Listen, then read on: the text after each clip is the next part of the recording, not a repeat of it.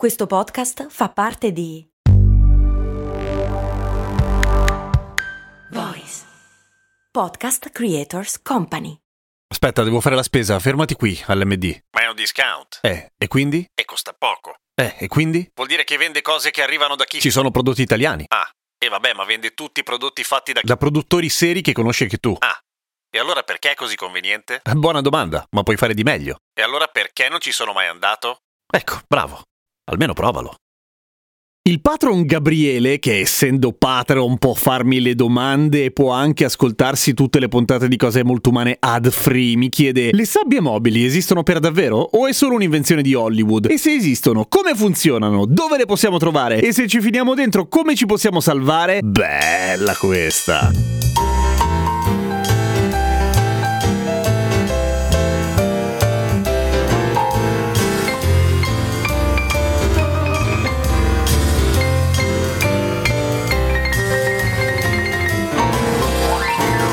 Andiamo per ordine. Allora andiamo con parti. Eh? Eh, se vai per ordine, allora vai con parti. Oh cazzo, ho sbagliato, madonna. Allora, le sabbie mobili esistono per davvero? Sì. O è solo un'invenzione di Hollywood? No. Diciamo che è un abuso di Hollywood, nel senso che c'è stato un momento particolare, soprattutto all'inizio della grande diffusione dei film, in particolare quelli di avventura, che le sabbie mobili venivano, insomma, erano protagoniste di una marea di pellicole. Perché? Per due ragioni. Intanto sono super inquietanti e super suggestive, no? L'idea che stai camminando a un certo punto niente.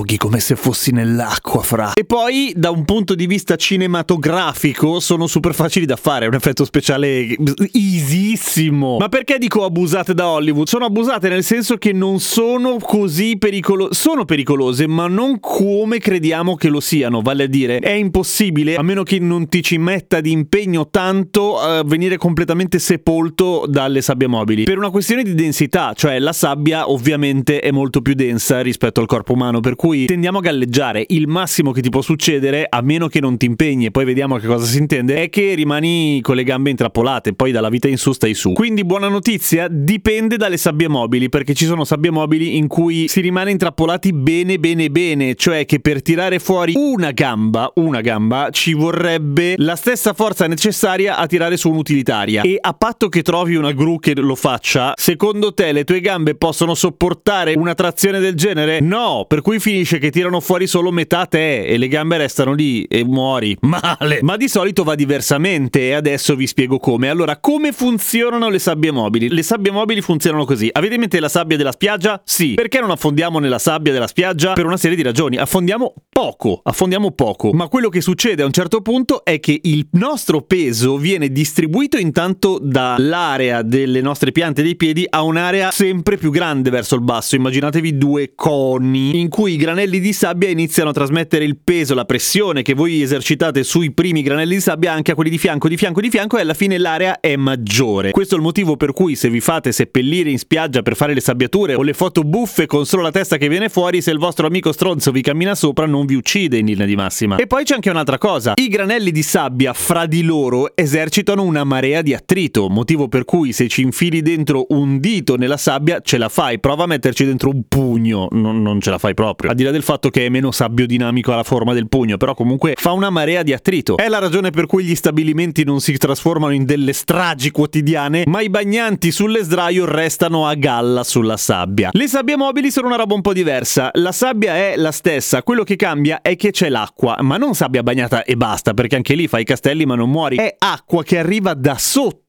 e che quindi rende a un certo punto la sabbia più liquida in un certo senso. Vale a dire, i granelli iniziano a scivolare fra di loro e soprattutto aumenta lo spazio fra un granello e l'altro e questa cosa li rende scivolosi. In pratica la sabbia mobile è un fluido non newtoniano e qua arriviamo anche alla domanda dove le possiamo trovare. Anche a casa vostra potete farla una sabbia mobile. Prendete dell'acqua, prendete dell'amido, mischiateli insieme finché vi sembra a occhio che abbia senso e quella roba lì è un fluido non newtoniano newtoniano. Cosa vuol dire? Che è un fluido la cui densità non è costante, ma cambia a seconda della forza che ci esercitiamo. E quindi che cazzo vuol dire ancora una volta? Vuol dire che se tu hai questo bicchiere di amido e acqua e ci metti dentro il dito, c'hai tutto il dito sporco di amido, fa schifo non leccare perché l'amido ha un saporaccio. Se però gli provi a infilare il dito velocemente, senza grazia, senza chiedere permesso, quello diventa duro come il cemento. D- prova, è divertente. Se lo fai abbastanza velocemente riesci anche a fratturarti l'indice per dire, figata. Questo vuol dire che se hai una grande vasca vasca di amido ci puoi correre sopra, ma non ti ci puoi fermare perché nel momento in cui ti fermi non c'è più l'impatto, c'è solamente il tuo peso che viene esercitato lentamente e lui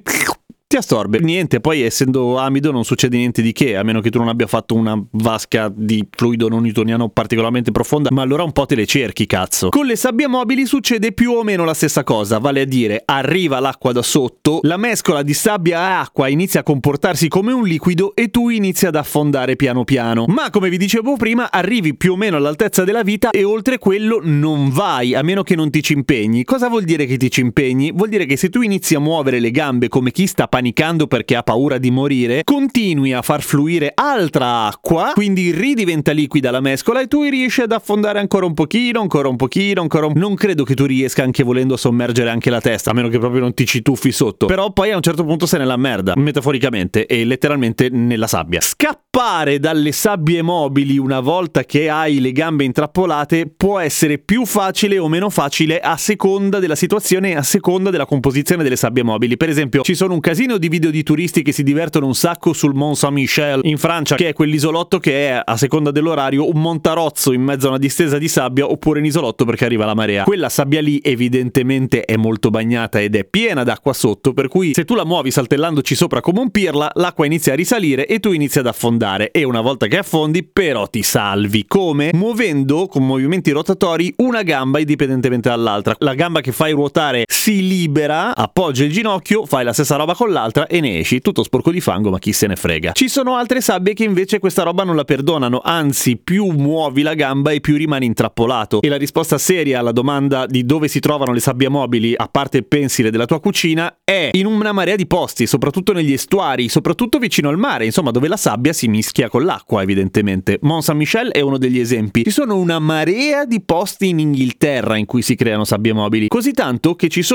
i bagnini che sono specializzati nel salvataggio di persone che rimangono intrappolate nelle sabbie mobili. E come si fa nei casi della sabbia più stronza? Arrivano, appoggiano un asse sulla quale potersi appoggiare loro senza morire a loro volta, che sarebbe un casino, e venne il bagnino che affondò pure lui. Insomma, diventa tipo la fiera dell'est ed è un casino. Uno ti tira su e l'altro infila una sorta di tubiccione di acciaio dentro la sabbia vicino alle tue gambe che spruzza acqua. Quel fatto che spruzzi acqua rende ovviamente più liquida la mescola, per cui tu riesci a tirare fuori la gamba. È una roba che va fatta abbastanza in fretta, per una serie di ragioni. Primo, perché se sei al sole ti cuoci, perché se sei vicino al mare e cambia la marea, che cazzo fai? Rimani lì a fare la boa per sempre. Ma oltretutto, la pressione della sabbia sulle gambe può fermarti la circolazione. Sono cazzi davvero, eh, nel senso che può creare danni permanenti. Quindi in un certo senso potremmo dire che le sabbie mobili sono veramente pericolose, ma in modo diverso rispetto a Hollywood e anzi, il fatto che Hollywood le abbia sempre dipinte e raccontate nel modo sbagliato probabilmente ha portato moltissime persone a comportarsi nel modo più sbagliato possibile, cioè agitandoti e panicando, quando la cosa migliore, l'unica roba da fare è appena inizia ad affondare, vabbè, appena inizia ad affondare in realtà il tempo ce l'hai per levarti, a meno che tu non stia facendo il buffone e dire eh, vediamo se poi ce la faccio. Non lo fare. Ma mettiamo che sei affondato ormai troppo, buttati di schiena il più possibile, perché così oltre ad aumentare l'area di appoggio del tuo corpo e quindi del tuo peso sulla sabbia, togli peso alle gambe che a quel punto riesci a liberare facendo piccoli movimenti, ma non verso il basso come quando panichi, ma verso l'alto come chi invece la tira su. Per cui Hollywood male, forse sei responsabile della morte di un sacco di gente che ha panicato nelle sabbie mobili, cose molto umane in questo momento è responsabile del salvataggio di centinaia di vite di persone che cadranno nelle sabbie mobili e sapranno come comportarsi rimanendo freddi. Yeah. Seguimi su Instagram, sono Radio Kesten, a domani con cose molto umane.